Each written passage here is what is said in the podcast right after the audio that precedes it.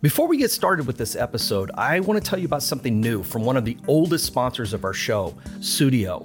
They make headphones, some of which I'm wearing right now, and earphones, and those include the brand new Neo earphones with dynamic bass, two air vents to relieve ear pressure, detachable wingtips to fit any kind of ear, which is a problem for me with the points and everything, and 20 hours of play with the charging case. They also have a dual microphone technology that lets you sound clear on calls and, in this day and age, very important, in every Zoom meeting. The best part is they're only $89, and our listeners get 15% off with the promo code HAUNTED15. You also get a free Sudio tote bag designed by Icelandic artist Andrea Maack. Don't miss out on this great product and a great deal. Just go to Sudio, S-U-D-I-O dot com and be sure to use the promo code HAUNTED15 at checkout. And now, on with the show.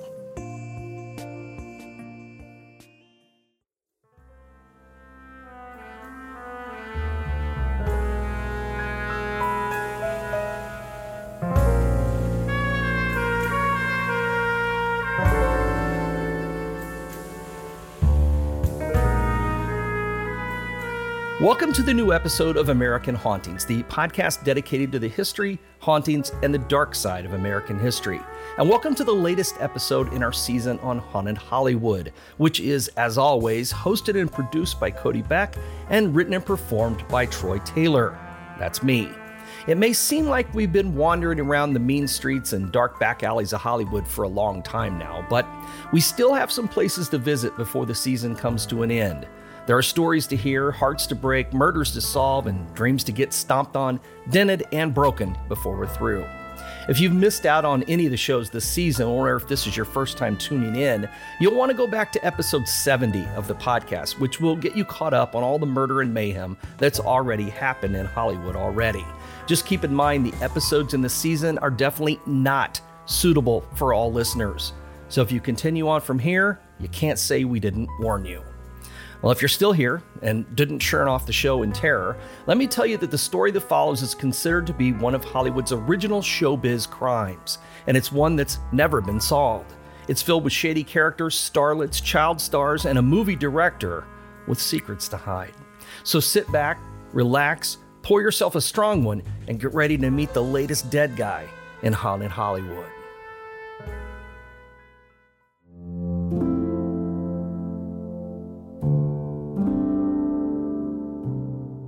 On February 1st, 1922, William Desmond Taylor was one of the most famous movie directors in early Hollywood, and he was murdered in his bungalow in the Westlake district of Los Angeles. At first, it was assumed he died of natural causes until someone discovered he'd been shot in the back by a 38 caliber revolver. Taylor's murder became one of the most sensational cases in Hollywood's history of crime and one that's never been solved. The coroner's jury at a crowded inquest had no choice but to return an open verdict. They simply had no clue about who done it. Taylor was dead. There were a lot of suspects, but the cops and the prosecutors were as in the dark about what had happened as the readers of the daily newspapers. But mystery is a prime ingredient for all the juiciest rumors in Hollywood. There was an entire cast of killers blamed for his death. And depending on what story you heard in the studio commissary, the murderer might have been an actress who had killed him in a jealous rage, the mother of a child star who was angry that Taylor had deflowered her daughter, the husband of a woman Taylor had elevated to stardom on the proverbial casting couch, or even a butler with whom the director was supposedly having a homosexual affair. Well, Taylor himself was an enigma, as we'll soon see, which made the gossip spread even further. As the police began investigating his death, they began discovering the director's closely kept secrets, which would link him to two of Hollywood's best known sweetheart screen stars of the era. But who killed him? Was it a man or a woman, a jealous rival or a spurned lover? Was it a planned murder or a robbery gone wrong? Well, it's been a century since Taylor's death, and the questions remain unanswered, mostly thanks to executives at Paramount Studios, where Taylor and at least one of the suspects worked and their tampering with the crime scene evidence. Studio head Adolph Zukor had his hand in the entire police investigation, and rumor has it that he made sure that a lot of things slipped through the cracks, so to speak. Paramount could hardly be blamed for attempting some damage control. The studios had a lot riding on their famous directors and actors, and there had already been a number of scandals that had rocked Hollywood before Taylor's death that had threatened to upset audiences across the country, especially in the more conservative Midwest and South. To counter the sordid reputation that had befallen the industry, Hollywood, led by Zukor, had hired U.S. Postmaster General Will Hays to introduce the Production Code, which would censor Hollywood products and publicly keep the morality of the industry in check. Now, with the Taylor case getting mixed up in sex, drugs, and famous actresses, the country was stunned, horrified, and, of course, fascinated by every lurid thing the police and reporters uncovered. Paramount was determined to keep a lid on the Taylor murder, even if it meant it would never be solved. But who, for our listeners, let's be honest, was William Desmond Taylor? Actually, that's for Cody. Taylor was born William Cunningham Dean Tanner on April 26, 1872, just south of Dublin in Ireland. He was the second of four children born to a British Army officer and his Irish society wife. His father ran the household like a military barracks, and the father and son quarreled often. When William was 15 years old, he left home and went to England. By 1890, using the stage name Cunningham Dean, he began performing on the stage. When his father learned of the dishonor of having an actor in the family, he sent his son to America and enrolled him at Runnymede, a school in Kansas that turned disreputable and wealthy young men into respectable farmers. William was soon on his own in America, stuck in a university for farmers that went bankrupt 18 months after his arrival. Now free to do as he pleased, he decided not to go home. He was going to stay in America. William went to New York and began earning a living doing manual labor, selling magazines, gambling, and finally opening a successful little restaurant. But he'd never gotten the acting bug out of his system. In 1895, he returned to the stage. After a few small parts on Broadway, he began touring with actress Fanny Davenport until her death in 1898, which of course ended that job. By that time, William had met Effie Hamilton, a pretty young chorus girl from a wealthy family. They were married in December 1901, and the following year, their daughter Ethel Daisy was born. Effie never returned to the stage, and William decided to take up a new line of work to support his family. With a $25,000 loan that he acquired from his in laws, he bought two East Side Manhattan antique stores and became a great success. He and his wife and daughter moved into a fashionable home in suburban Larchmont, dined in the finest restaurants, and shopped in all the best stores. In 1908, though, everything fell apart. There was gossip that several vintage items sold in his shops were fakes, and customers began demanding refunds and a fraud investigation. A planned inheritance from Effie's uncle never materialized after the uncle married, then died, leaving everything to his new spouse. William began drinking heavily, and then it was discovered in the summer of that year that he took a vacation trip to the Adirondacks with a woman who wasn't Effie. When his father in law called in his loans and his wife's lawyer emptied his bank accounts, William fled New York after emptying the register in one of the antique stores of $600. He never went back. In 1912, Effie's divorce was final. She later remarried and she never saw her ex husband again. But William only went as far as New Jersey mm, at first. He gave himself a new name, though William Desmond Taylor, and joined a mediocre acting troupe.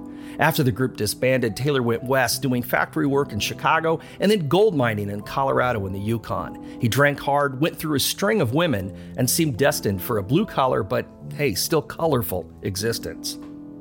But he couldn't still shake off the lure of the theater.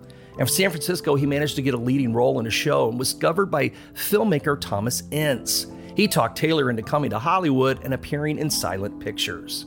Taylor worked for Ince for a time and then in 1914 started appearing in movies for Vitagraph. As a side note, when a movie he made was shown in New York, Taylor's daughter Ethel Daisy happened to see it and found her long lost father.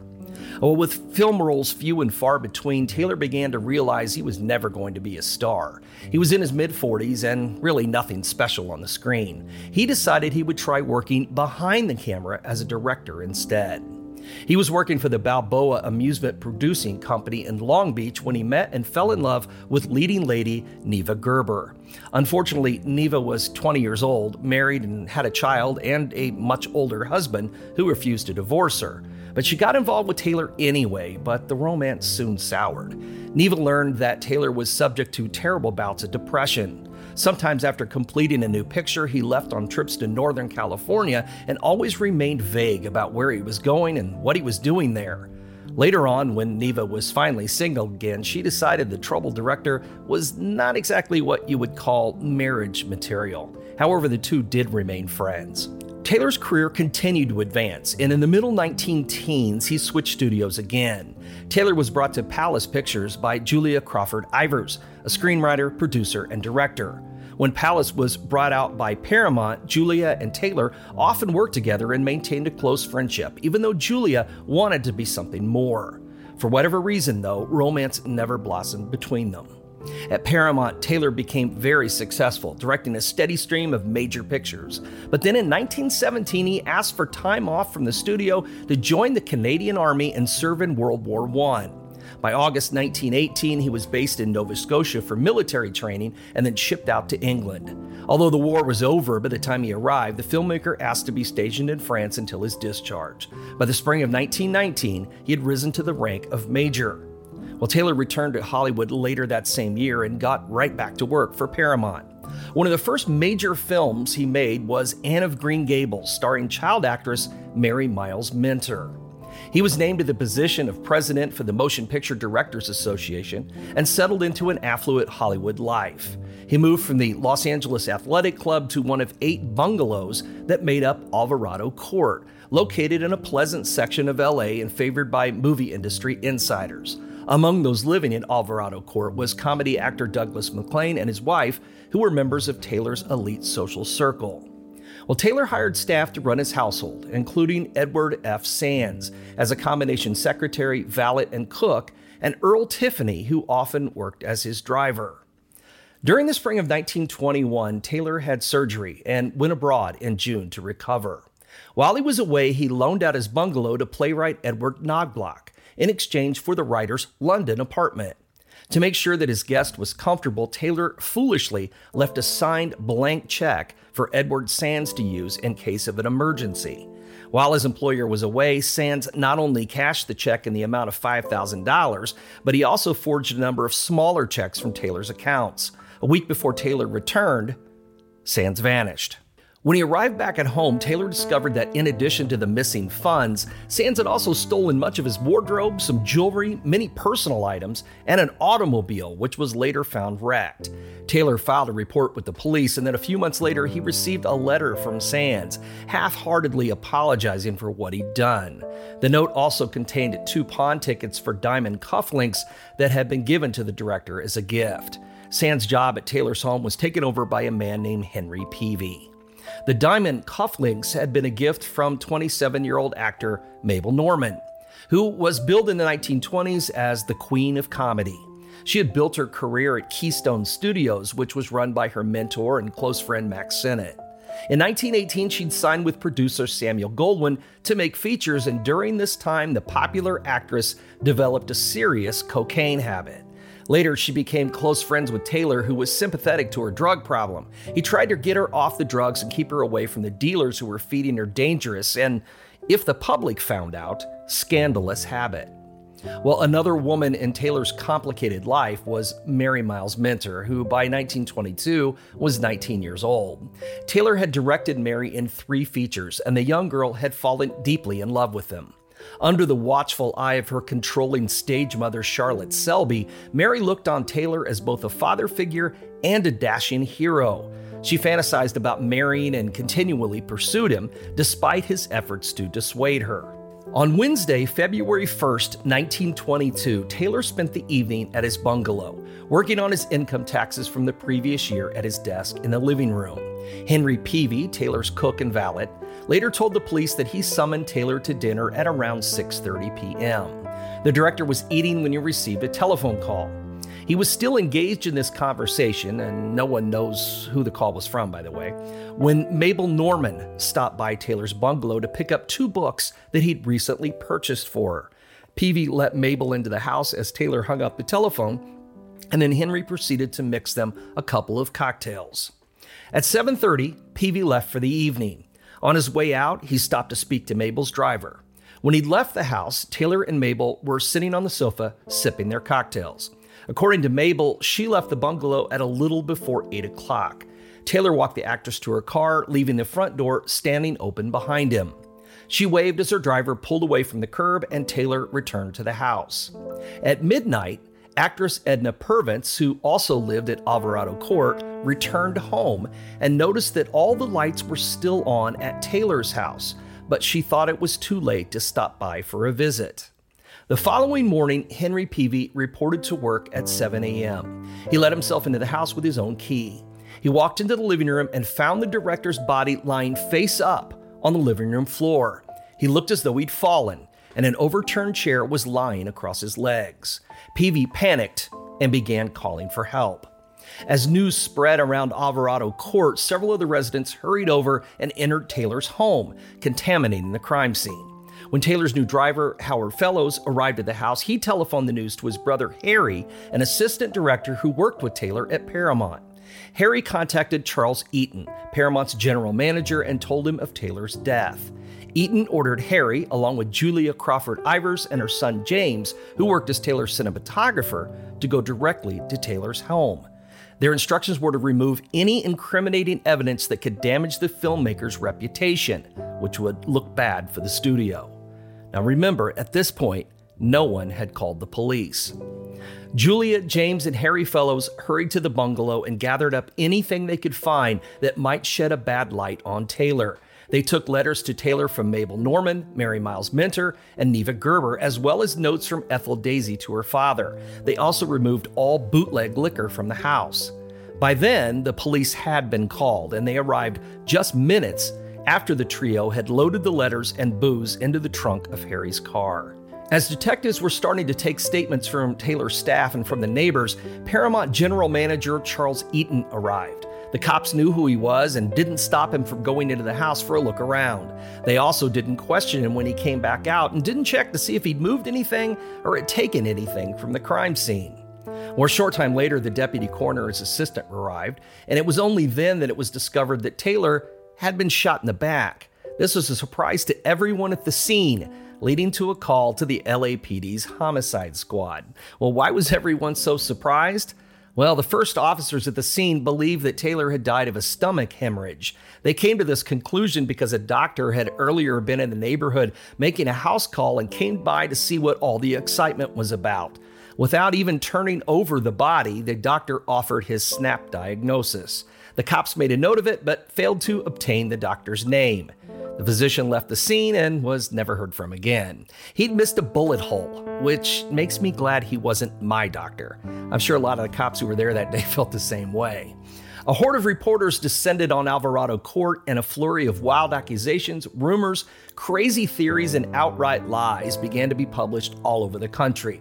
Some newspapers insisted that the killer had to be the missing Edward Sands, a theory that was eventually dismissed.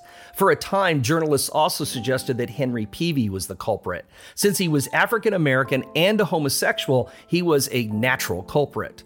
On the day after the murder, Taylor had been scheduled to appear in court on Peavy's behalf in a sexual misconduct allegation.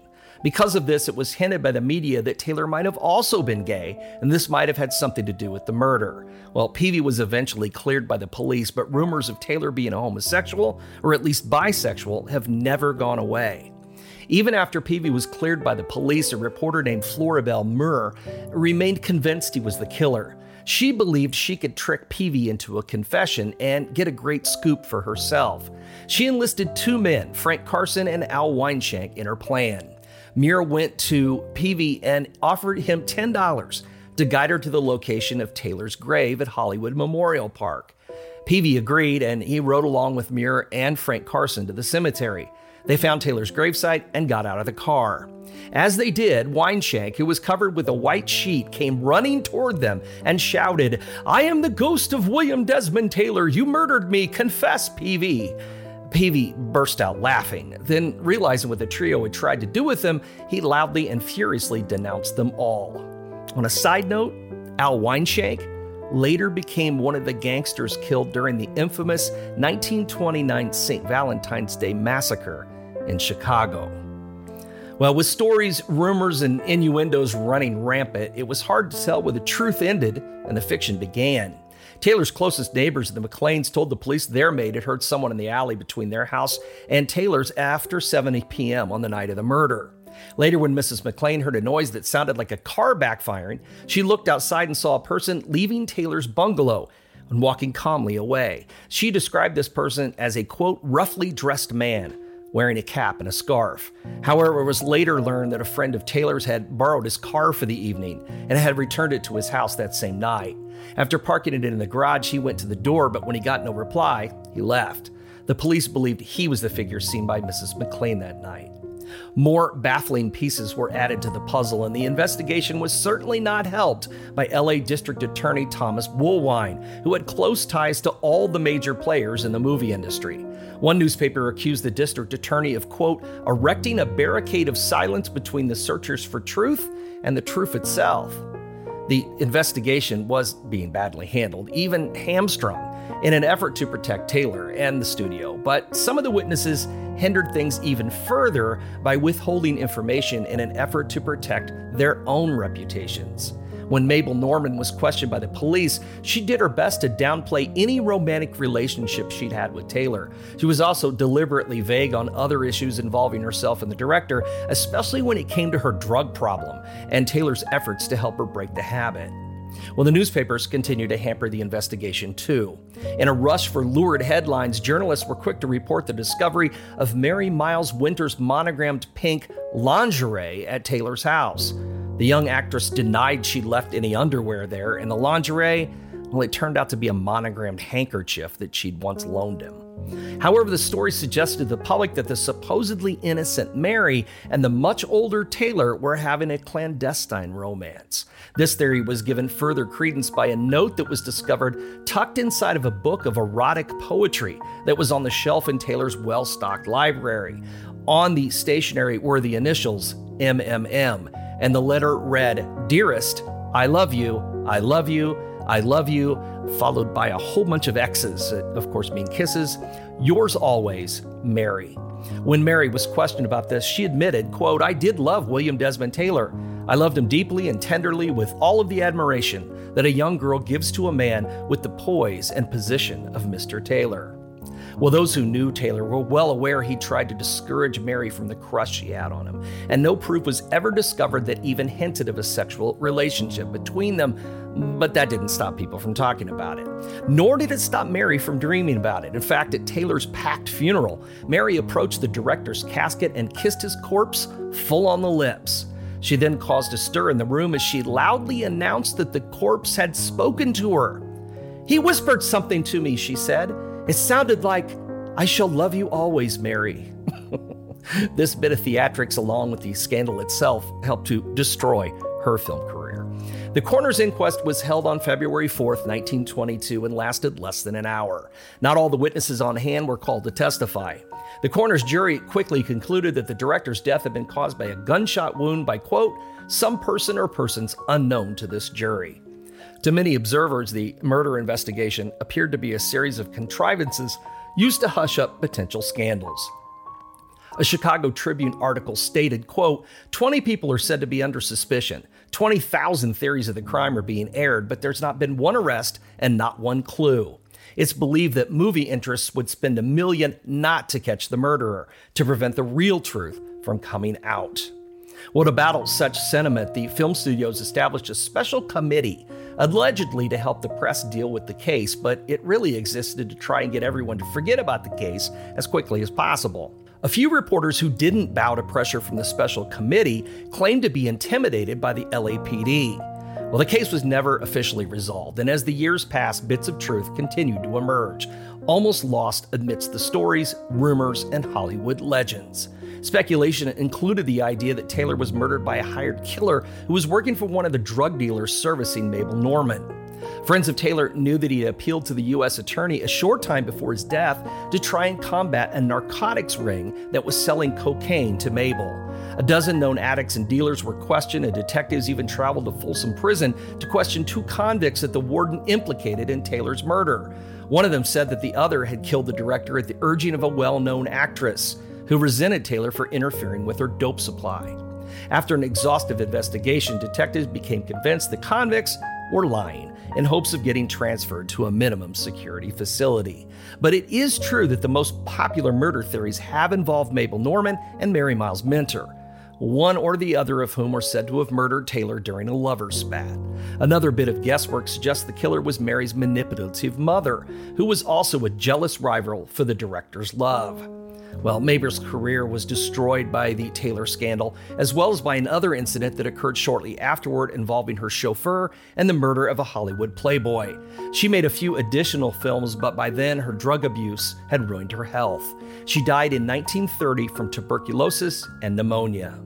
Mary Miles Minter retired permanently from the screen in 1924. She spent the next few decades feuding with her overbearing mother, who finally died, leaving Mary in peace in 1957. Mary died a recluse in 1984. Weird stories continue to circulate about the case for years. District Attorney Woolwine, the man who probably knew more about the case than anyone else, resigned due to poor health and died soon after. In 1926, his successor, Asa Keyes reopened the Taylor case and announced that an arrest was imminent. But the arrest never happened. Why? Keyes claimed that vital evidence kept in a locked cabinet in his office mysteriously vanished. The case went cold once again. Keyes later died after going to prison for accepting a bribe in a million dollar oil scandal. In 1929, the mystery was resurrected again when F.W. Richardson, a former California governor, stated that back in 1926 he'd received positive information that a certain top screen actress had killed Taylor, but he was unable to do anything about it because of the corrupt conditions that existed in the LAPD at the time. Richardson implied that the film industry had bribed officials to bury the investigation. But Richard's startling announcement led to more dead ends, and nothing ever came of it. In 1943, a man arrested on federal narcotics charges in Indiana offered to name William Desmond Taylor's killer in return for immunity. The government refused to make the deal, and the man remained silent and died of pneumonia in the prison hospital. Well, at that point, any real investigation of the case came to an end. From time to time, writers, reporters, and retired cops will come forward and claim that the killer was indeed known to the authorities at the time, but no one could do anything about it. Some have mysteriously spoken of an actress or an actor who was involved, but no definitive proof has ever been offered. The spectacular William Desmond Taylor case has become a classic Hollywood murder mystery over the years, but this is one that's never going to be solved in the last pages of a book or in the final reel of anything on the silver screen.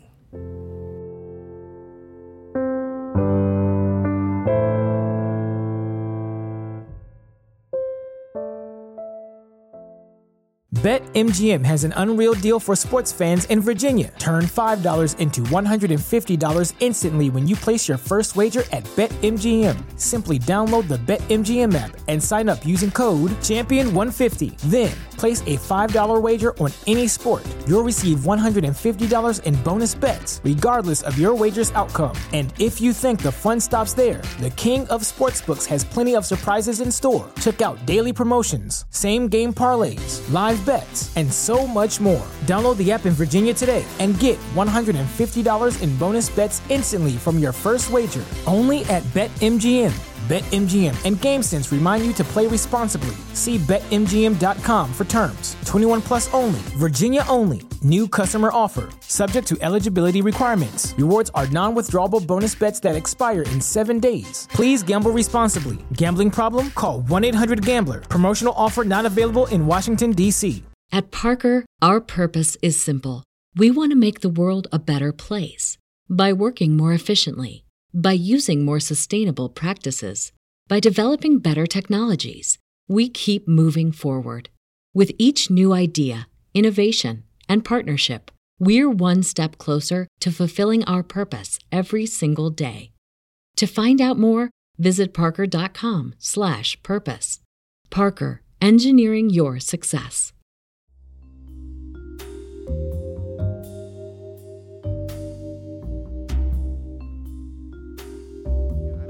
Probably couldn't even read the numbers on the speedometer Yeah, to tell me how right, fast exactly. he was going. uh, all right, you ready? Sure. Okay. Uh, thanks for tuning in to the American Hauntings Podcast, the show where we discuss history, hauntings, legends, lore, the dark side of American history, and the real life scary stories that sometimes happen to me. We are now in season five of the podcast, Haunted Hollywood. I'm your co host, Cody Beck, and with me is my co host, author, historian, crime buff, the founder of American Hauntings, Troy Taylor. Hey, hey, so we, yeah, we just, uh, we, we're not going to give you any details on No. What we've just been sharing, but Cody just had a near death experience uh, recently. So we were just covering that before we started recording. I so- appreciate. I've only told a couple people too, and I really appreciate that you understood the gravity of the Oh, yeah. situation. Other Yeah. people are like, "Dude, you're just Yeah. like it's just because you do this true crime stuff." Yeah, and I'm like, no, when you're in someone's car and there's a bag of zip ties, Yes. you kind of go, whoa. I know. You know, who carries around a bag of zip ties, right? Apparently, hunters or murderers, right. Maybe and, both. And maybe both, right. oh, jeez. Well, okay. Enough about me. What's been going on with you, and what do we Uh, have going on? You did a hey, River Road tour. Yeah, I did last night. Um, it was well. We're recording this on Saturday the 14th, which is not nearly as ominous as Friday the 13th. I know, we fucked up on that. But anyway, we did a River Road tour on the on the 13th. It was a lot of fun. We had a really really good group. Um, we're and those are starting to sell out for the fall already. Nice. you know. So um, people are getting excited. I mean, it's been a busy. It's been a busy summer. It's turned into Sure. one. So it's been nice. A lot of events, and um, one thing I wanted to do is we haven't. We had a our our, our conference podcast came out last week. Um, and I hadn't had a chance to on you know a live show. Thank everybody who attended. Uh, it was a really good time. Uh, it really came together well. Uh, we were really pleased with it. Yeah. Um, we've been making a lot of plans for next year, so we'll uh, you know we'll start putting that together. Uh, well, we've already started putting it together because I mean it's Yeah. as soon as it's over, you got to start, and we're a month later, so we're really a little behind, really. Dude, but you guys had the coolest prizes this year. They get better we and d- better know, for the I know. raffle We just kept year. finding. uh, It's just I don't know. It just all worked out, and I want to say, well, it's because we had an extra year to do it. But honestly, I didn't do anything last year. So once we realized we weren't having it, I'm like. Yeah, it doesn't matter. know? So yeah, now we we always stay on the hunt for things, and and that's just a constant ongoing thing. Yeah. So yeah, it was fun. It was awesome. I met so many people, so many listeners of the podcast. I took so many pictures. I probably don't even remember. And then um, I got to, I got so many stories because like Oh, I I. I, do the ghost story More stuff than ever more than ever, more than ever. And also, sure. I didn't just get ghost stories. I got like skinwalkers, Yeah, aliens, like a bunch of of, weird shit. Yeah, and yeah. and it was really, it was a lot of fun. So and, we'll be you'll hear those. I mean, we Yep. had some already this past week. We've got more coming, and then we'll probably put a lot of them on as Yeah. bonus episodes for Patreon. I'm thinking too. so. Yeah, 'cause I got yeah, enough. It'll be fun. Yeah, there'll be a ton of. I couldn't believe how many you got this year. I had an, like an hour and 20 minutes just on Saturday worth of f- five, six minute stories. Yeah, and you were doing it on Friday too. So Yeah. I mean, yeah, there was a lot. There was every time I'd walk past, there'd be somebody else at the table, and Yeah. that didn't. I mean, that's that's new. I mean, we We get a, we'd that, always get a few, but we never had as many as we did this year. Well, so it was nice cool. because people were finally telling their friends and Right, like, oh yeah, right, you got a crazy Oh, yeah. story, go tell Yeah, this go kid. tell Cody, yeah, and then so. when I was doing that on Friday, because Lisa's like, I need you to do crowd control, and I'm walking around, I was like, yeah, these guys are they're really rambunctious Yeah, right, right, now. They're all playing like Candy Crush on their phones, and I'm like, come tell me a weird story. sitting around waiting for us to open Yeah, doors. but people Yeah. they loved it. I got. I remember I talked to a group of five sisters that all grew up in the same haunted house. I got great stories from all of them, Yeah, and that's cool. uh, just met a lot of people. And I definitely had the conference hangover after that because you get to I see know. all your friends Yeah. and stuff. And yeah, I mean, who we hadn't seen in two years, Yeah, and then right? yeah, it's over. Troy, I mean, we karaoke'd, okay?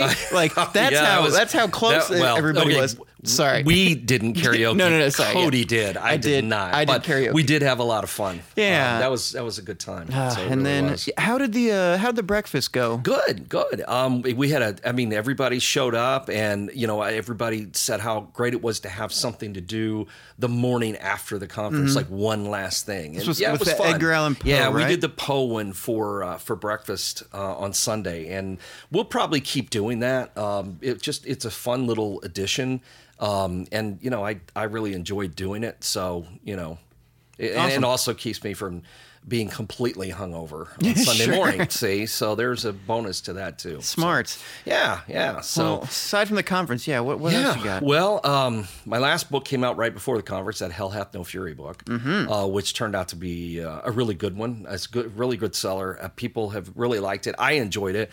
Um, my plan is to make it part of an ongoing series, and hopefully the, we've got a surprise coming with that one later on. I cannot talk about right now. I'm excited for that, Uh, though, so we will see what happens with that. Um, my fingers are crossed, so we'll see. But you just need women to keep going crazy and well, yeah, which people, is right? works great because there's so much material there. Right, there's a there lot to work is, with. Yeah. So, but yeah, we've been doing. You know, I mean, it's starting to get. It's not fall, but it's starting to feel like fall. People go Yep. back to school and stuff. So we end up with you know all of our ghost tours on sale. The River Road tours are on sale. All the dinner things are coming up. So um, if you want to check any of them out, go to dinnerandspirits.com or you can just go to AmericanHauntings.net and see everything there. Uh, we'll start announcing 2022 things soon. Yeah. Um, the next conference speakers, dead of winter, all that stuff. I mean, this year's flying by now. So It is. Uh, we'll have a lot of that stuff going. And I will also tell you that on September 10th, I am finally releasing the uncensored edition of The Devil Came to St. Louis. I saw your just post posted today. the uh, the cover of it yesterday. Um, and you know, people are like, "Oh no, I read that book." No, yeah, no, I actually haven't. So it's- aside from yeah, aside from your, I'm guessing you're using the real name. yeah, there'll be there- all the names. info? There's a lot more info. The things that I, you know, either would reveal too much about the family or whatever, and now I'm I'm I'm able to do all that. Mm-hmm. Right. So. Awesome. Uh, my my my agreement has come to an end, so now I can post the stuff that I Right. been wanting to post, which now some of it actually makes more sense uh, when you. St- I mean, Oh, okay. it's it's weird. It's just weird. Get some more context, or- Yeah, you you do you do. There's a lot more context that can be discussed that couldn't be discussed before. So um, anyway, I'm excited about it because it's been one of those things. that's been a you know something I've been working on for you know 15 years. And it's uh, exciting to finally get to do something big with it. So, Yeah. Anyway, but that's coming out on the 10th, so that'll be coming up, and uh, you know we'll have we'll have more stuff to talk about, you know, in the next couple of shows. Totally. Well, I'm excited for you. I'm excited for that. I had somebody reach out the other day and they sent me um, altonhauntings.com and Yeah. they said, "Are you affiliated with any of this?" and um, I was like, "Of course." I mean, look at I was like, "Look at the look at the little Yeah. favicon thing. It's you know the Yeah. skull you see in all the Yeah. American hauntings, American hauntings Inc." And it also says podcast at the top. Does it? You can click on it and it goes to the podcast page. So, Well, yes. she's not that. Br- anyway, um, no, but I was like, yeah, of course. Like, you know, it's something spooky going on around here. We got tons of websites because listen to the podcast. We plug them all the time, and I talk about how many domains that you own and how God, I don't remember how many many. It's a lot. So. It's got to be a lot. uh, oh, geez. All right. Well, let's talk about some listener reviews. Sure. Um, I'm only going to read one today because it's kind of long, but oh, okay. it's got a lot to it, and okay. I want to dive into it. And I'm, I'm really oh, actually, I'm, okay. I actually am excited about this. Okay. Um, the title is I have gone through quite a lot of podcasts to land on this gym, and it's from Chimera1818. Um, so bear with me. This, it's long, but it's worth it. It okay. says first, I must definitely comment on the quality of the audio. I've listened to the first shows and jumped around to most of the recent shows, and the quality is a massive improvement. Uh, it is obvious not only your equipment has improved, but so has your technique. As an old studio session drummer in another life, I can attest that if you do not know how to use the equipment, it doesn't matter how nice it is. Thank you very much. That that means like a lot. Uh, second, the production of the show in conjunction with Troy's cadence, inflection, and tone is darn near addictive. I swear Troy could be reading a laxative commercial and I would still listen to the whole thing. Also, I'm really liking the most recent bumper music compared to the initial podcast. That sounds like a shot at Charlie Brackus, um, which I, uh, you know what, Uh, get him, just drag his ass. Um, but Troy, they like the way you talk. This third, the composition of the If story. only they knew If- how oh, much work it took to put this together. Sometimes the way that when it's- Troy has yeah. like a really long pause in between stuff, I like I cut out his like ums and ers or like anytime. Sometimes I've I've actually made you say words in the podcast that you didn't really Oh, say can by combining two Yeah, like yeah. yeah, syllables. Yeah. If anybody ever knew, I mean, how, you know, when I put those monologues together and It's then amazing. Cody's like, God damn, because I'll like keep messing something up and then I get to giggling Yes. and I can't stop. And I'm like, I can't figure out why I can't say things. And I don't know if you I- guys have no idea. I don't know if I like it better when you get giggly or when you get, Oh, when I get mad. mad. I get mad at myself for messing something up over the- and over the again. curse word combination.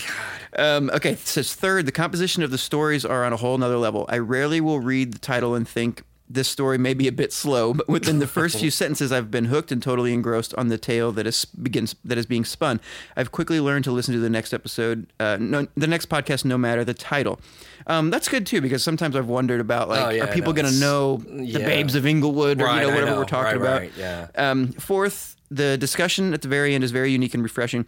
It is like I'm sitting down with a storyteller for a drink, because that's what we do, um, to discuss certain intricacies that pique my interest. Cody has really improved in this role over the podcast. This part, in my opinion, can be most difficult as Cody has to come poignant with questions um, to add texture and depth, as well as pull the listener out of the darkness of the story that Troy does so well weaving. my only critique uh, in parentheses, please don't yell at me, Cody, um, is sometimes the recaps can be a little redundant, in my opinion, as Troy has done such an amazing job burning the Well, story in my mind. that, so Well, yeah. so so, but with being said, uh, but with that being said, I can get lost in the recaps are sometimes appreciated and needed. So maybe Cody's correct in doing this. Anyway, long review, and I think you guys deserve it with the amount of love and attention uh, you give to your podcast. Thank you for your efforts. Um, so thank you for that review. One of the reasons I wanted to talk about this is that I wanted to explain a little bit about my process and how I've thought about maybe refining it for the future. And I feel like Troy, the best time for us to discuss business things with the podcast is live on the Right. podcast. Um, so, but so what I do though, just just so people know, is um, Troy, excuse me, Troy will send me an outline of the episode, basically his whole monologue, except for some of the things that he might change on the fly yeah, or th- add in or add in, yeah, um, or ad lib, or you know whatever. Um, and so I go through that, and I have my own doc, and I pretty much sum it all up in my own document. Um, and the thing is, I never know what's going to be important later on and what's not. So I try to like do like a little book report and sum everything up. Yeah. And then as I'm going, I'll add in like questions in, in little sub bullet points or jokes or whatever. And then I go give it a second pass after I'm done and I say, okay, maybe I can cut this out, cut that out. Um, I've thought more about this, or now this makes sense, so this question doesn't add up, that sort of thing. Um, but I've, I've thought about it before. And I think it's because the listeners they hear your monologue and then immediately hear the conversation. The Mm-hmm. Yeah, we don't do it that way. We don't do it that way, so right. it's not as fresh in my mind. But I have thought, I have wondered about maybe I should just do a quick summary of like a you know one minute summary and then just dive into questions. So if you guys have thoughts on like, is it helpful when I kind of do a, a recap play by play, or would you just rather us get into discussions and questions and thoughts in future episodes? I don't know. I'm always kind of trying to Yeah, refine it a little sure. podcast. Yeah. Um, so yeah, American Hauntings people think. Podcast at Yeah. gmail.com. Hit me up or hit me up on Twitter or Instagram or something because uh, that review is it, it's it's something I definitely think about. I've wondered is Yeah. it is it redundant? Is it helpful? It's probably a little bit of both. Um, depending on who you are, my memory's not good enough to rem- like, so I wouldn't know because you hear Troy talk about so many people, so many dates. Especially I think about like the limp episodes. Yeah, oh, I'd have yeah. been so lost. Yeah, like, well, and you know, the other thing is, is that I did this a week ago, and then we get here, and I, I mean, I end up pulling it up in front of me so I can look at my Oh, yeah. script because true. I don't, you know, remember every single thing that I put in a. It seems like you do, though. I mean, I, I probably do, but I like to have stuff in front of me. Yeah. you know what I mean. Even yeah. if I remember it, I still like to have it in front of me. You know, that's that's. I don't know. Yeah. I guess we can just see what people think. See, yeah, see what people Yeah. think. I'm curious because that is very fair feedback, and I, I am curious, and and I've definitely I've learned a lot to go back a second time and kind of cull my my stuff down, especially because there have been episodes where Troy and I are talking, and he'll he'll interrupt me and go, "Dude, okay, look, we can't, we, we, just can't." covered that. He's like, yeah. or he'll be like, "We, don't have enough time." Yeah, we cannot cover every single point Yeah. of this story. And so I've, I've Yeah. gotten better about cutting Yeah. stuff out. And also in real time, a lot of times Troy will jump ahead and start talking about little bullet points I have, and I'll just I'll X them out or I'll, I'll cross them out or erase them or whatever. So I kind of it's it's a lot of stuff on the fly. But um, I hope you all are enjoying it, and thank you for the review. And uh, I hope you don't feel like I'm yelling at you. Uh, like I just really appreciate everything and all the stuff you said about the audio stuff. Like that is really Yeah. really helpful. So. Okay, 20 minutes later, um, you ready to dive Yeah, in sure. to Hollywood's original unsolved mystery? So, February 1st, 1922, William Desmond Taylor. Any relation? Nope. Okay, I had It's to. It's not his real name Been waiting, anyway, so been waiting for uh, so long. Right. Famous movie directors murdered in L.A. First assumed he died of natural causes, uh, but apparently he'd been shot in the back by a 38. Um, it's never solved. There's a lot of suspects. Studio execs at Paramount Studios uh, didn't help. Uh, and it didn't help anything Once with their again, I damage mean, control. this is like Time and every time again. we've talked about this. Yes. it's always Um, I am. things were different back then. You're gonna talk about it, but the fact that, like you said, like I'm glad that guy wasn't my doctor, like the kind of guy that came in. Yeah. I mean, I've never seen anybody get shot with a 38, but I okay, we'll, You'd we'll get- like we'll- to think you'd notice. You'd like to think especially you'd if you're a doctor, but I guess you're not supposed to move the body, Yeah. maybe, but Yeah. I Well, he don't should know. have been in there anyway. So Oh, what so difference it makes? No one should have been in there. yeah. Uh, okay, who was William Desmond Taylor? So, b- born William Cunningham Deane Tanner on April 26, 1872, just south of Dublin. Said his father ran a home like a military barracks. Uh, left home early, began performing on stage. His father was pissed. It was like, no son of mine. Yeah. Uh, sent him to a farmer university in America Yeah, that went bankrupt. weird? I mean, yes, it is, but also, also it's like he's so far away from home and that shuts down. I'd just be like, give a middle finger to dad. It's like, all right, I'm just living my life in Mm-hmm. America now. Um, he, so he moves to New York City, but he makes something of himself. Like, this is like the American Sure. dream, Yeah, pretty yeah. much, right? Um, begins touring with actress Fanny Davenport until her death in 1898. Meets Effie Hamilton. Uh, they marry in December 1901, and they had a daughter the following year. Takes up a loan and opens up two East Manhattan antique stores. This sounds fun. Yeah. I think that would be really cool. Yeah, I mean, although you know, at that point, what what's an antique in 1901? Did you wonder about that too? I didn't, but now I am I'm kind of like they must have been selling like you know like stuff from England from like the 1700s. Or Okay. something. I mean, because Yeah. I mean, what I mean now you antiques are you know. 19th century, Stuff early 20th right here, century, yeah. right? But in 1901, what's an antique? I think You know, there was I- an original wheel made out of rock. right, exactly. Um, I don't but then when you know people start saying, "Oh, but some of this stuff turned out to be fakes," that's why I think it must be like it must have been like Chippendale furniture and fancy Okay. that kind of stuff, and then you know some of it turned out to be fake and didn't you know have the provenance that it was supposed to have, and that's when he got into trouble. Right, you know? yeah. So, yeah, it missed out on a planned inheritance. He starts getting some fraud things, starts drinking a lot, going on vacation with another woman. Father in law calls in the loans, wife lawyers empty the bank account. So he just says, fuck it, takes all the money, $600 out of one of those cash registers, and goes all the way to New Jersey. I know, right? I know.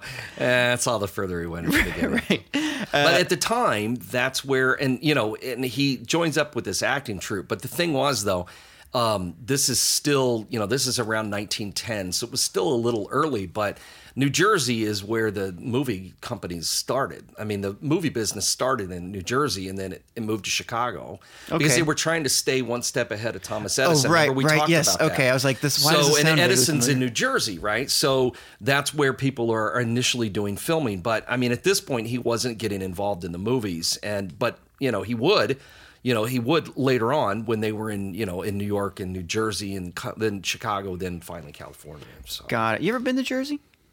Uh, once, long time ago. Yeah. I, I keep wanting to go back because um, I, I have friends run the Weird New Jersey magazine. Oh, So I mean, I did Weird Illinois and that stuff, and so they're always like, "Man, come on out, we'll take you all these places." And it's just, I don't know, I I haven't been able to get up and go, "Oh God, I gotta go to." I New gotta Jersey." go to you know, I just, Jersey. you know, um, I don't know. It would be it'd be kind of cool to see a Yeah. lot of the stuff. You know, I used to fly in and out of Newark all the time. Oh yeah, well, you're living in New York, right. right? Well, I used to do that because I could get home. I I take like three buses, Yeah. but it, but it was like twelve bucks and like a taxi or anything. I didn't have that kind of money for fifty dollar you know taxi ride or whatever. I did go to Hoboken one time with my buddy Kwame, which was a whole thing.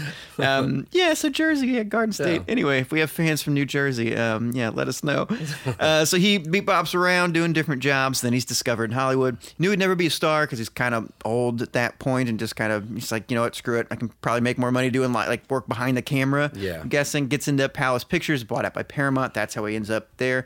Then this guy just so did he get drafted? Did he just jump into? No, he World joined War up. One? Well, and you know, and he joined the Canadian Army because Mm-hmm. the reason why is the beginning of the war, the United States was not involved, and they wouldn't get involved until toward the end of the war. Mm-hmm. We we didn't. We sat out most of it.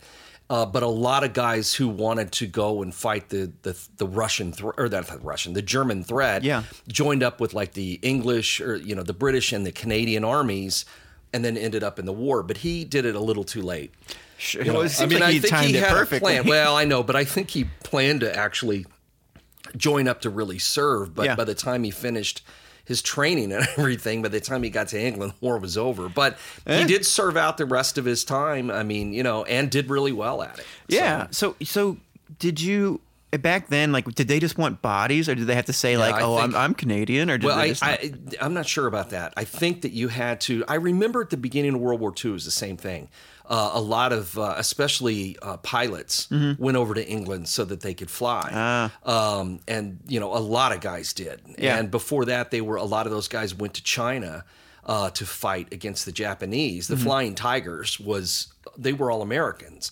And they joined up and were flying and fighting against the Japanese. Mm. It was something that people wanted to get involved in the war, but we still weren't in it yet. Yeah. You know, and a lot of guys went and joined up with the RAF um, so they could fly. And they took them because they needed skilled pilots. And Yeah. I think this was probably a lot of the same thing. I know a lot of guys did that with World War One too. Um, I I've read, I haven't read about it as much, but I've read about it quite a bit with World War Two. Mm-hmm. Gotcha. Uh, but I, I'm sure that's what the, was going on here. Sure. So. Well, side note, I just as far as like measuring, like, oh geez, how can I say this polite? The the biggest balls you can have. There's gladiators back in the day, and then people that have been in like dog fights and Oh, right, planes. right, in planes The made out of um, coolest- wood and canvas. The yeah. like the craziest shit. Oh, I know. I cannot I know. imagine. Yeah. Oh boy. Anyway, thank you for your service. Um, okay, so this guy's all over the place. Goes back to Hollywood and gets right back to work. Mm-hmm. Um, starts to rise up, gets a fancy lifestyle again. So you really see this guy go through a Oh, lot yeah. of ups and downs and, up, downs. all over Yeah, the place. All over the place. And I think that's what is making um, you know, what makes him an interesting character. Yeah. He's a, he would have been a he as I said I noted on there, even before he got involved in the movies, he would have had a very colorful life no matter what. Mm. Yeah. So all the things he'd already done, and then he gets involved in the movies too. Yeah. Well, it seems like no matter how down he gets, he's able to figure it out, Yeah. uh, whether it's through hard work or falling ass until the end. Until, okay, okay, yeah, until the Doesn't end. get up from that one. So. Didn't get up from that. You're right. Um, so he hires staff for his new house and new lifestyle and things like that. This is spring 1921. Uh, he has surgery and swaps apartments with playwright Edward Knoblock. Um, and he left behind this guy Edward Sands, who kind of hired to like run the household and Right. do different things for him. This guy steals a shit ton of stuff Yeah, for like man. money and pieces out, takes clothes, jewelry, car, crashes it, all that.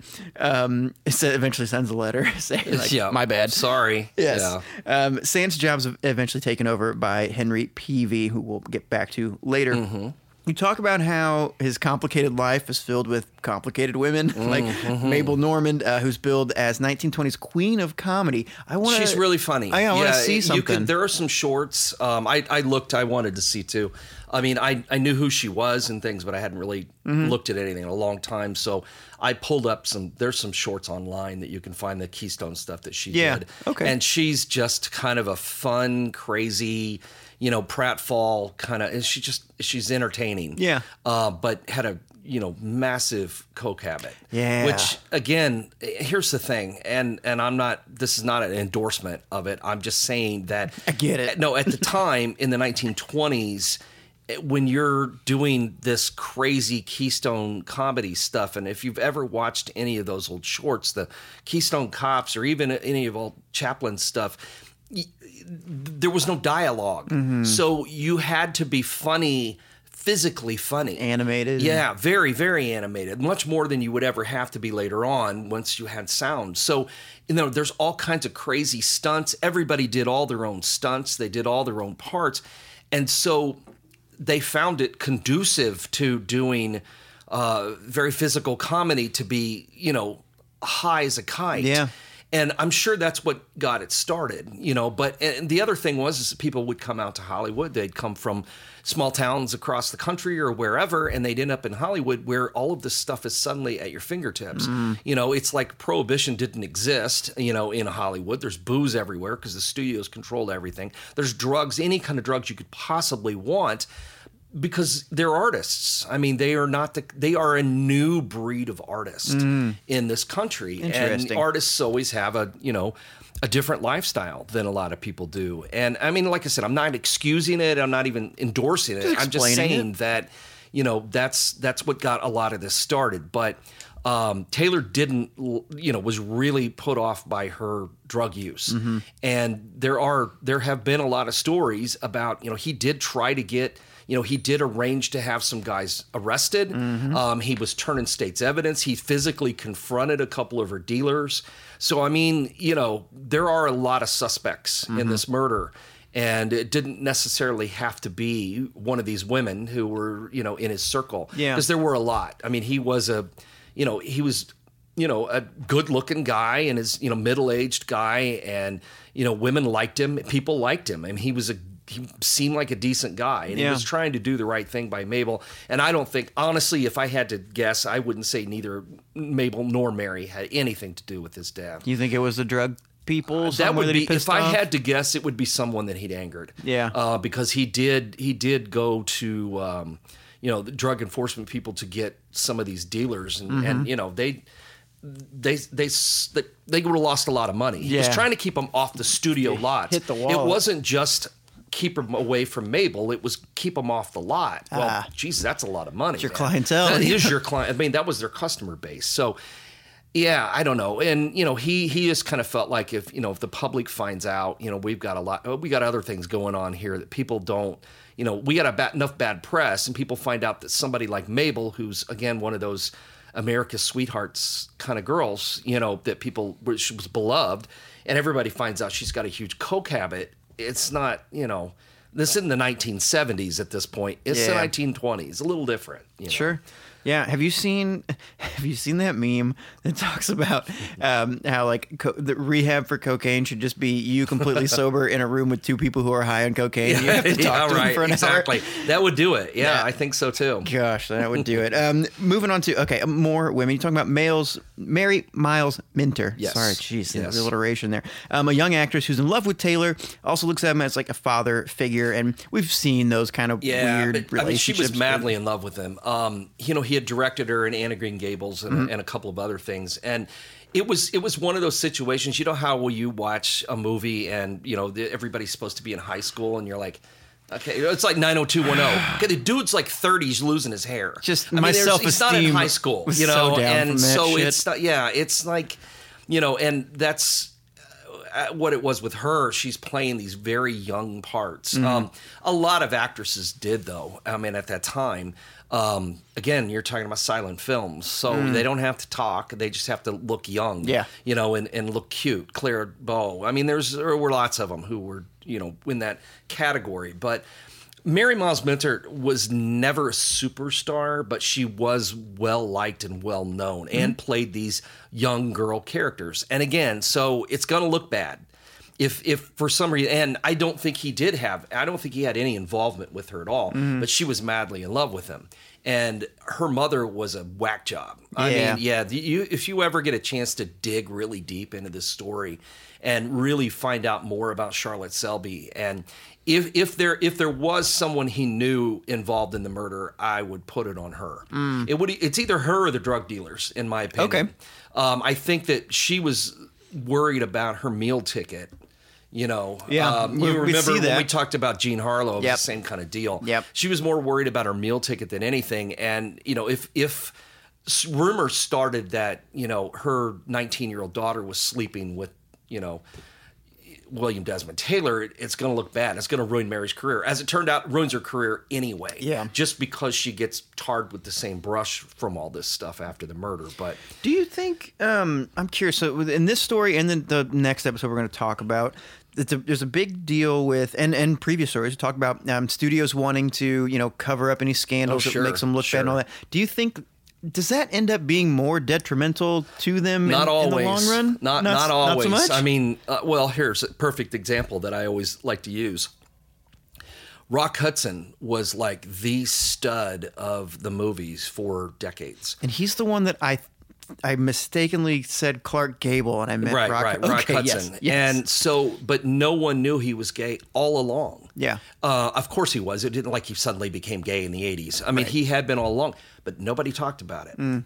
The studios covered it up for years and years, and the people who did know about it liked him so, because he was a good dude. Mm. And they liked him so much, they never talked about it. Same way with um, uh, the guy that played uh, Mr. Brady. Um, I can't think of his name off the top of my head, but is it Mike something? no, it was Mike Brady was No, the oh, name. But but I'm same thing. But but the same thing though. I mean, you know, everybody just Oh, kept yeah. it quiet. I did know that. Yeah. Okay. And so, but you know, and then because it wasn't accepted, finally it becomes accepted. We start talking about it. I mean, you know, I mean, honestly, there were people who probably till the day he died would have swore that Liberace was straight. I mean, because no one ever talked about it. Yeah. Because you couldn't talk about it. And Hollywood, I mean, they send him out with women and things, and you know, or Right. set up arranged marriages and things to try to make sure that they're. And it, they didn't care about the actors, as we've discovered Yeah. in all of these stories. a the fuck. studios didn't give a shit about the actors. All they cared about was their bottom line. And so, if you know, if there was something at, at Taylor's house that looked bad after he was murdered, they wanted it gone. They Yeah. didn't care about his reputation. It was how it was going to affect the studio Sure. because um, you know, if if there was some kind of backlash against his films that were found out later on, Mm-hmm. look what would happen. I mean, look look what happens now. It's not that much different. I mean, now you know somebody does something 20 years after they made a great film, Mm-hmm. and then suddenly now you know you look back at their old movies. How many times have you heard somebody say?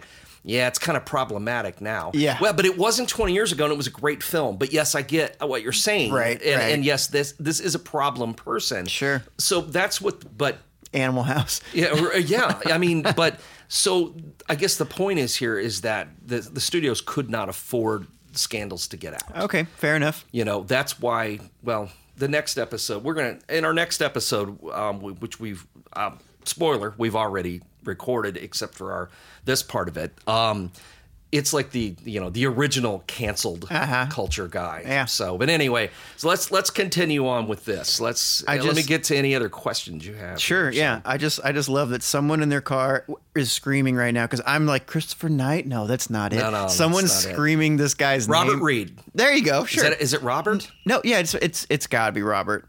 Right? I don't know. It's if only we had a way to look it up. I know, I'm and it's kidding. so funny because I was I trying mean, not I to do that. Yeah, I know. I me too. It, it is. It, I think it is Reed.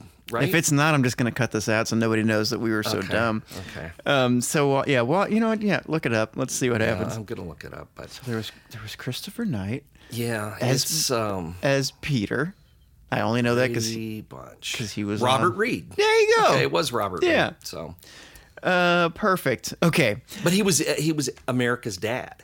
Yeah. Everybody right, loved him. right. So he and and you know he's he's married married to Carol Brady. Right. He can't be gay. You know. I mean that's not you know. Florence Florence Henderson. Henderson. Yeah, he okay, know can't be. people. Yeah, he couldn't be gay. Oh hell, he couldn't even sleep in the same bed as her. I mean, well, yeah, like you know, No, no, no. They did. They had a They- double. they bed. eventually They- did? No, they had a double bed. they pushed them together. no, no, it was a real, real bed. So that Oh, was wait, a little later. That was oh. Lucy's. What you're thinking of with the twin beds. Are you sure the Brady Oh, no, Bunch I'm- never slept in the? I'm pretty sure they had. Um, I could be wrong. I don't know. Someone again, someone screaming in their car. They're like, uh, anyway. Mm-hmm. Dude, I haven't watched that show in so long. I, I, I have no idea. So. yeah, it was my babysitter sometimes, Nick at Nite. Back Well, yeah, no. I know. I mean, how do you think I got? And we've had this discussion, but how do you think I got so fascinated with Bob Crane? Because Hogan's Heroes was my Oh, yeah. babysitter every day. So you know, um, boy. so yeah, it's um, I, I totally get it. Gosh, so then somebody else is yelling. Will you just get back to the I know, I episode? know, so I know. the night of the murder. Uh, oh, Bob Crane. Okay, uh, Wednesday, February first, nineteen twenty-two. Taylor spends the evening uh, doing his taxes, going over some stuff. And so here's what we know: he gets a call. Nobody knows who it's from. He talks on the phone for a little bit. Mabel Normand stops by. They have some drinks. Uh, Peavey leaves at about seven thirty. Mabel says she leaves around eight. At midnight, actress and neighbor Edna per- Perverance? Perviance? How do I. Oh, I don't know. I'm looking at something about the Brady Bunch. I'm Anyway, sorry. Ed- Um, here, Edna. let me. Edna. Oh, The neighbor. yeah. Uh, Purviance. Purviance. Yeah, All right. Sorry about that. No, you're good. She notices all the lights are on at Taylor's, but she's like, nah, I probably shouldn't, you know, talk, talk to him. It's too late.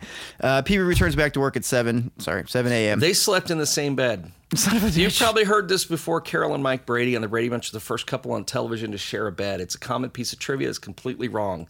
The Bradys weren't the first couple to sleep together. They're not even in the first five. Married couples sleeping in separate beds were a common sight on television in the 50s. I Love Lucy, Father Knows Best, Dick Van Dyke, and many other shows featured married couples that were never in the same bed. Those beds always had the same setup, twin beds separated by a nightstand. Yeah, yeah, yeah. Reason for this is the Hays Code, Uh, as so- we will we'll talk about next episode. Well, and, we this have, one too. We have talked about it. Uh, but yeah, so the first show that where people slept in the same bed, uh, the Brady Bunch sto- started in 1969. They shared a bed, uh, but they were not the first ones. but they did from the beginning, so I'm, I'm just um, yeah. misremembering. Yeah, the first couple to share a bed on television was 20 years earlier on Mary Kay and Johnny in 1947, uh, but they were married in real life. Ozzie and Harriet also shared a bed. They were also married in real life. The first non married couple to share a bed is disputed, but technically it should go to Fred and Ethel on no the shit. I Love Lucy. For the second season, Lucy and Ricky's lovable landlord share a bed in the episode First Stop when they take a road trip. Wow. Yeah. Didn't we do some episode where somebody Oh, and you know who else Fred? did? Fred and Wilma Flintstone. well. We talked about Fred himself. he was related To You know, he was murdered, and his ghost haunts the area of the theater. Yeah. Oh, that's Um, probably because he slept Darrin in the and same bed. Samantha on Bewitched were their first couple. Oh, some. Oh, most say it's Darrin and Samantha, but Green Acres, the Munsters, also predate Oh, yeah. the Brady Bunch. You see Rob Zombie's redoing the Munsters? I know it's going to be awesome. I'm really excited Yeah, for it's that. gonna be awesome. Okay, I'm sorry, I am off the No, side trip. I. I I don't even know how we got onto that, but I love it. Oh, Robert Reed, and then Right, okay, yes. poor poor Bob Reed, man. Okay, anyway, all right, let's let's move on. Oh boy. Okay, so I just went through the whole night of the murder. We're yeah, back. sorry, At, no, I I didn't hear a word of it. It's I- fine. You but know- I, I already read it. You so, wrote it, yeah. Um, p- basically, Peavey returns back to work at 7 a.m., finds a body. Um, neighbors and people quickly contaminate the crime scene, as Yeah, we've seen. everybody rushes in to look. Nobody calls the police. Call everybody as but usual. the police. Yeah. Paramount employees arrive, like you said, to remove anything that could damage the filmmaker's reputation. Um, notes, bootleg liquor, whatever Yeah. else they find. Um, Yeah, we'll never know Yeah, everything they ever knows? found. I mean, we know about a couple of things. Somebody must have talked, but I'm sure there was other stuff. There had to have I mean. I like the fact that there was a note from Mary that was stuck into as a bookmark in a book of erotic poetry, and I'm thinking, Jesus, what else was in this house? You know, but yeah, if well, that's one we know about. So Paramount uh, GM Charles Eyton, is that right? Um, Yeah. Arrives. Cops let him do pretty much whatever he wants. No question. works for the studio. Yeah, just yeah, in and out. Um, n- not until the deputy coroner arrives do they realize, oh shit, this guy's been shot in, Yeah. the, in the back. Yeah, Uh, which changes everything because they just thought he dropped dead. right. Because yeah, because of the way he landed in the Right, chair. he was laying on his and back, stuff. and it looked like he'd just fallen, which he had because someone shot him. But yeah, can somebody tell me if you get shot with a 38, is there just not a lot of blood? Is it not a big? Well, it must not have penetrated. It must not have all the way through. The bullet must have still been inside the Right, but body. even from the back, though, well, don't you would think. I mean, I would think so, but maybe the way he landed, maybe the pressure or something. You know, or- it killed him instant. If it killed him instantly, he wouldn't keep bleeding, right? Mm-hmm. Well, sure, because yeah. his heart would stop pumping. And I don't know exactly where he was hit. You just know it was in the back. So it could have it could have severed, you know, Okay. a blood vessel or whatever, and it killed him instantly.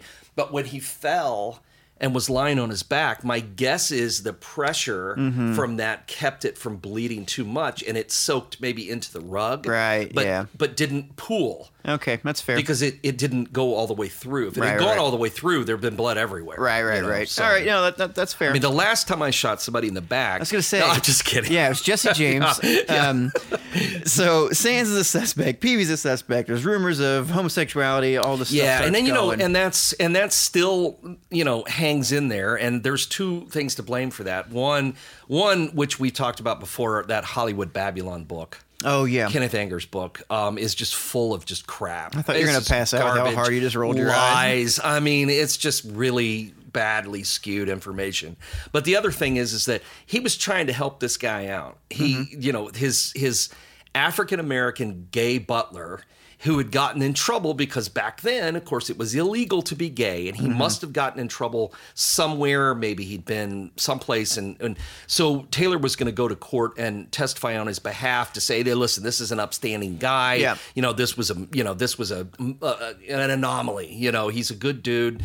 You know, and so just because he was trying to help this guy out, oh well, in a, in a town where uh, as we've already we literally just discussed Yeah. actors that were gay that were hidden away for decades Mm-hmm. and decades you know um, but for some reason the, the, you know people painted this as being well, maybe that's why he was killed. Oh, he was killed because he was gay. Oh, come on, man. Yeah. You know, so I don't think that had anything to do with anything. Sure. So, Okay, so uh, no, so that's all. That's all good to know. Then um, a reporter named F- Muir, yeah. I love that name. It sounds like a. Uh, um, oh gosh, like Parks and Rec. Uh, who's the guy that comes up with all those? It, it sounds like a name he would come up for one of the characters or something.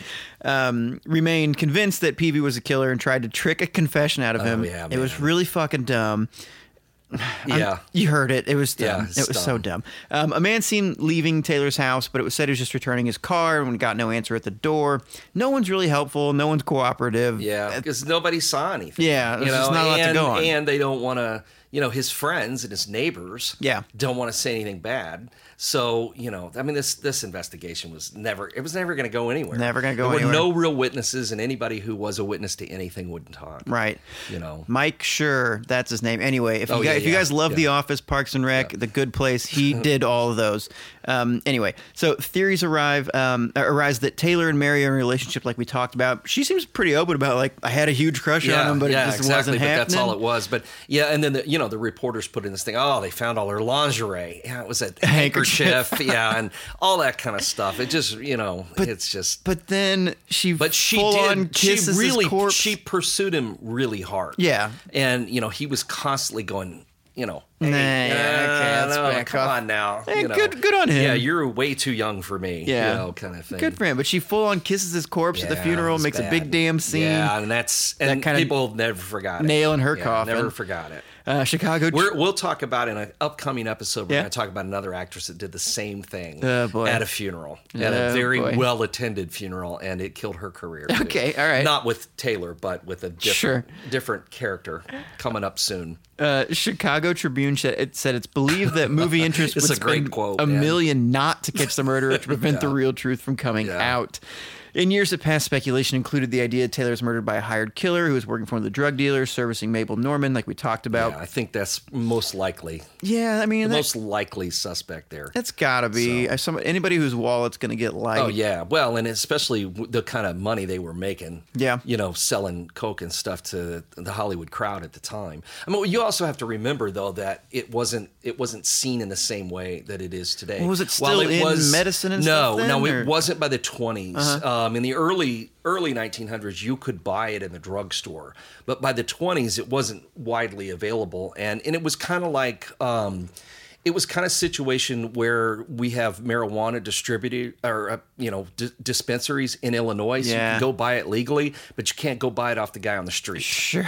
Where it would be cheaper. So much you cheaper. could go to the grocery, you Damn could go to the drugstore and buy it over the counter and get a small amount, but then you can buy an eight ball from the guy down the street. Right. So you know it's a little different, and that was kind of what was going on here. You know, D- Do you know? Did they were they cutting it with Arm and Hammer back then? yeah, too, I don't know, or- probably, yeah. Did I tell you? I- Baby laxative. I found a bag of weed outside my apartment like a month ago. no. This is the third time in my life I've just found a bag of marijuana on the ground. it seems sketchy It and do- risky. it does, Yeah. and I haven't touched it yet. Good. But That's good. I'm Just in case. I've been debating, but um, this this happens to me. I just randomly find Huh. drugs. Interesting. Yeah, so weird stories. So DA Woolwine, um, who probably know more about the case than anyone else, uh, resigned due to poor health, dies soon after that case. Uh, Asa Keyes, We've talked about before. When did we talk about her? Uh, there, it's a he, and we Eh, talked about him. Yeah, we talked about him a couple of times. Um, don't different remember. cases that popped up. All right. Uh, well, vital evidence mysteriously vanishes. 1929, F.W. Richardson stated that he had positive info, but that he was unable to do anything due to the LAPD corruption. Oh, you know when we talked about him, it was the uh, Marion Parker stuff, Oh, I want to come home tonight. and Richardson too was the governor at the time. Okay, I do remember Richardson. Yeah. Um, and then 43, a man arrested on federal narcotics charges in Indiana claimed that he traded the killer's name for immunity. That did not. He might have known. Why I do you think he- that? Well, because here's a guy on federal narcotic charges. So he probably had Oh, more information. oh. So I mean, going by the theory that Okay. I think that it, it was some of the drug guys that probably are the ones who killed him. Yeah. This guy might have had real information, but nobody was going to give him immunity for it. So, Uh huh. Okay. I you know, didn't- so I just thought it was a guy. trying and to by cover his ass. 1943, Who uh, cares? It's Yeah. in 20 years. I mean, fair. you know, is it really worth it? I That's guess. fair. I don't know. So Oh, okay. Well, let's see. I have a couple Patreon shout outs I wanted to give, but first I want to say um, at this point I have sent out the emails about your Patreon shirts because I do it on the I do it on the 15th Right, every right, month. right. Please get back to me. Um, and also not, and and. I want to um, I want to I'm going to make some new stuff. I'm probably going to get some like outside designer people to do some Yeah, things. So I've done it for like pizza t-shirts and stuff. Yeah. But if anybody has any ideas of what you want to see Sure. with shirts, Yeah. like hey, I like Cool. this thing, this brand, this artist, whatever, let me know. Um, but quick shout outs to Pamela, Emily, Avi, Avi, I'm sorry, I don't know, and then Trident. Um, which is just a dope name or a gum. I don't know. Um, but thank you so much for supporting the show. Again, that's what makes it sound better, as the, Yeah, the listener review that we had earlier um, noted.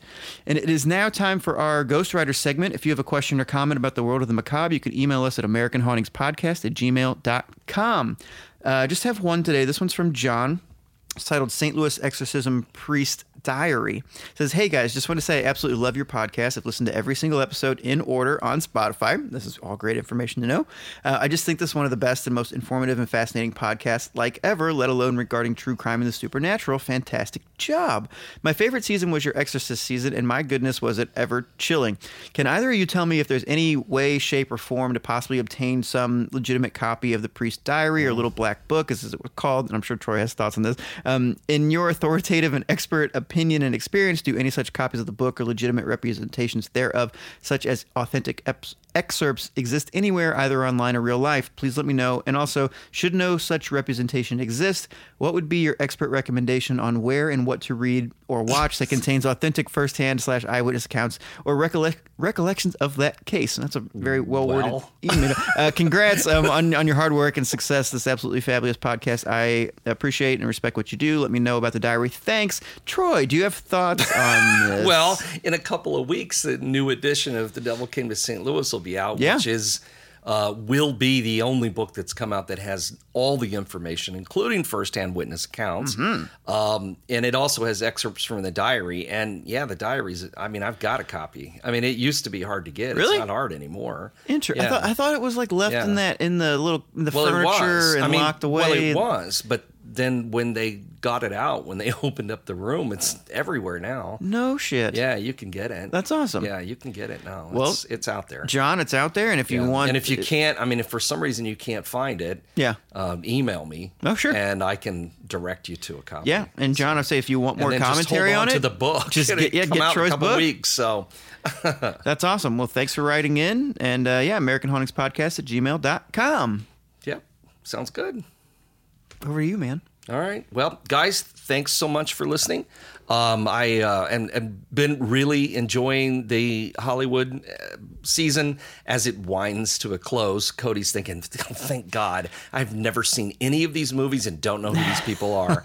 anyway, um, I'm kidding. I um, but you know, it's been a fun season, and as we get nearer to the end, uh, we still have some we still have some good stuff coming. So don't. Uh, don't wander off quite yet. And um, thanks again for everything. We hope to see you guys. Uh, something coming up this fall. We've got tons of stuff coming up, and I'm actually doing, I think, probably more this year personally than I've done in quite a while. So um, it's going to be a fun year. Did you get stir crazy? Got to get out of the house. A little bit, yeah, a little or- bit. I just, um, you know, we planned a lot more dinners, and we've got some cool stuff coming up, and and maybe by our next episode, I'll be able to announce uh, what something new that we have coming up. So I will talk about that. Hopefully, hopefully by our next episode. So, Awesome. Um, I don't have any clever things. So this episode of the American Hauntings Podcast was written by Troy Taylor and the Brady Bunch and was produced and edited by me, Brady Cody Bunch. Yeah, I should have.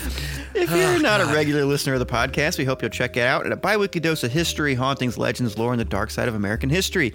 You can find and subscribe to the show on iTunes, Spotify, Stitcher, or anywhere you listen to your favorite shows. Also, yeah, let me know where you guys listen to shows. If things are Oh, changing, yeah, if right. apps are different Right. now, what the Yeah. kids are doing, I don't know. Yeah, no, I don't know either. I don't So, know. Yeah, we've been talking about some different things, so I don't have. know. The next season may be uh, different. Uh, It's gonna be uh, uh, exclusively on Pandora. no, right, no, it'll be only available on our own app. Yes. Um, no, it will not be. So Oh yeah. So Yeah. see the website at AmericanHauntingsPodcast.com for more info about the show, notes, I don't photos, understand links, the, and more. the subscribing to a single app for shows when they're all on iTunes. I don't understand. if you don't have an iPhone, maybe. well, yeah, I guess, but like, I mean, I don't. I, I hesitate to name a name of a company that makes a lot of podcasts, but why do I need their app that I need to Oh. pay for? Oh. You see what I'm saying? When they're going Mm-hmm. to put all the episodes on iTunes event, well, you know, not always right away though. So maybe it is Maybe a good thing. delayed thing. I don't, know. Well, anyway, go ahead. I'm Yeah, sorry. no, you're I don't fine. know. I was just wondering about You're that. so- fine. Yeah, yeah. If you're a regular, it seems like a terrible business model to me. If you're a regular listener, uh, we hope you take the time to review us in the Apple Podcast app. And I just the realized you're not your very. friends. I'll shut up because this is never going to end. We got to change this thing, man. I'm Neighbors, relatives, people So you pass in the street. No one listens The Brady Bunch, this. whoever. We couldn't and wouldn't do the show without Brady you. Bunch. If you're a fan that you know that American Hauntings is not I think you this should just be happy. I'm not It's playing books, Orson Welles tours, clips. events, and So- more. on our main website is AmericanHauntings.net. I'm so happy there's no Orson Welles. Yeah, see? For those I who not uh, play you Orson who Welles. do write to us and tell us you wish we posted shows more often, well, you can have fresh content if you support the show on Patreon. I'm going to have some stuff from the conference up there shortly. Oh, Uh, yeah. that's and, Yeah. and some shirts if you guys Yeah, email we're me gonna back. a lot of Steve. That's not the only perk you now get you're either. interrupting yourself. I know. It's so bad. There So- are discount shirts, stuff in the mail, all kinds of things. For those who don't understand how important our Patreon is to us, go back and listen to the first season. Don't tell me what you think about it, but just listen to that, listen to this one. And it. that's right. Yeah, Patreon's what made it all get better. So check it out at patreon.com slash American Hauntings. If you have any comments about the show, suggestions, reviews, jokes, reviews of our jokes, What you want on a T-shirt? what you want on a t-shirt or just want to tell us what you really think of us we're reachable via email on twitter instagram facebook messages in a bottle carrier pigeon and telegram fuck until next time Goodbye. so long Okay. Bye. Enough. later. Bye. it's so long It is long, I and wonder- that's shorter. i know I cut it down. I wonder if we're just now that I take my headphones off, are we just yelling for 45 minutes at each other and then for other people in other rooms? Like, it seems so loud